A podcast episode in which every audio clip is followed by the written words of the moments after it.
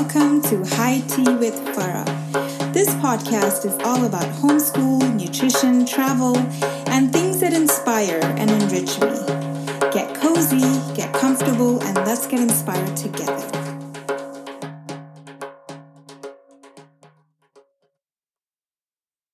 So, for the next few episodes, we are going to do things a little differently where I will answer some listener questions. Um, I would also like to take this opportunity to thank you all for your love and support. I hope these episodes have been super beneficial to you and your family. Please leave me a review at Apple Podcast or Google Podcast. Wishing you and your family a safe, healthy, and a happy holiday season. I hope and pray all of you are safe and well. Assalamu alaikum.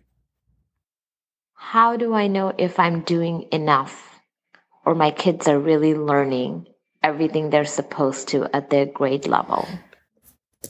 So my next question um, I got was, how do I know that I'm doing enough? Um, if I'm teaching them at their grade level, and how do I know if they're learning? So you are doing enough. Okay. Just being their parent, being their mom, you're doing enough. If you are following a curriculum, I guess you can look at the table of contents and see what you're covering. And then, um, so for example, in math, if you're doing addition, um, you teach him the concept and then he does his worksheet and then you play a game. And so I assess my child eh, when we play games. So say we're playing multiplication game or an addition game and my child, um, you know, she knows her, her facts and she'll, she'll do it with ease.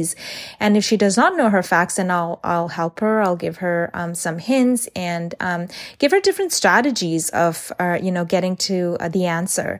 And that's pretty much how you know you're doing enough. And then um, at the end of the year, um, you you will realize that your child is actually learning. So this is how I look at it. When my son went to school, um, they did not work every single day on every single subject. There were times there was a lot of downtime and there were times when he didn't learn any concepts and it was hard for him and he didn't, you know, he didn't know how to go about it. And I had no clue that it was hard for him because he was so little. He didn't know how to say it.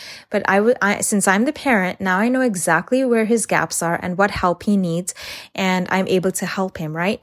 And so if you're really worried about knowing if your child, you know, knows enough is, um, I write it down in a book like, oh, this is what they did and this is what they need to do. And I look at the table of contents and I see what chapter he's done, what he's not. And then once I play the games, um, then that's when I assess, you know, what my child knows.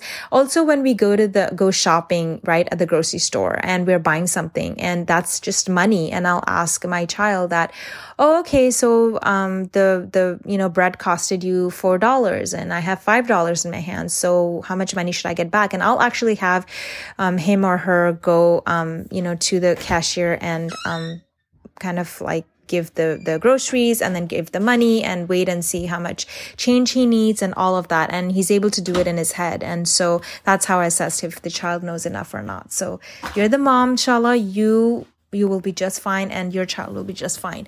Um, also, the charter school does a pre-test and a post-test. So before the beginning of the school years and at the end of the school year, there is a test. It does not really mean anything that, oh, my child is lagging or he's, he needs, um, you know, there's something serious, but I just use it as a benchmark that, oh, okay, he needs help in this area or he needs help in percentages or decimals or, you know, like adding multi- adding um, fractions or whatever. So I use that as a benchmark, and that's pretty much how I know that my child is doing enough. Um, just to comfort you, I was just talking to a um, lady. She's a teacher, um, and she was telling me that a lot of the students that actually start college have very poor computation skills, and they need about a semester or two just to kind of brush up on their computation skills, and then they go into like statistics or or um, or algebra or you know whatever calculus. So with homeschooling, you're focusing so much on that child, right? You're teaching your children at home and then, or you have a tutor or you're following a curriculum that teaches the child. Inshallah he will learn and he will get there. And and and you have time right? You have time until he gets to college to really fill in those gaps. So that's how you know if your child is doing enough. Thank you all for listening. I hope you're inspired and it was fruitful. Until next time connect, create, and continue on. You can reach me at High Tea with Farah on Instagram or at my blog at highteawithfarah.com. Please enjoy the frame drumming by Brahma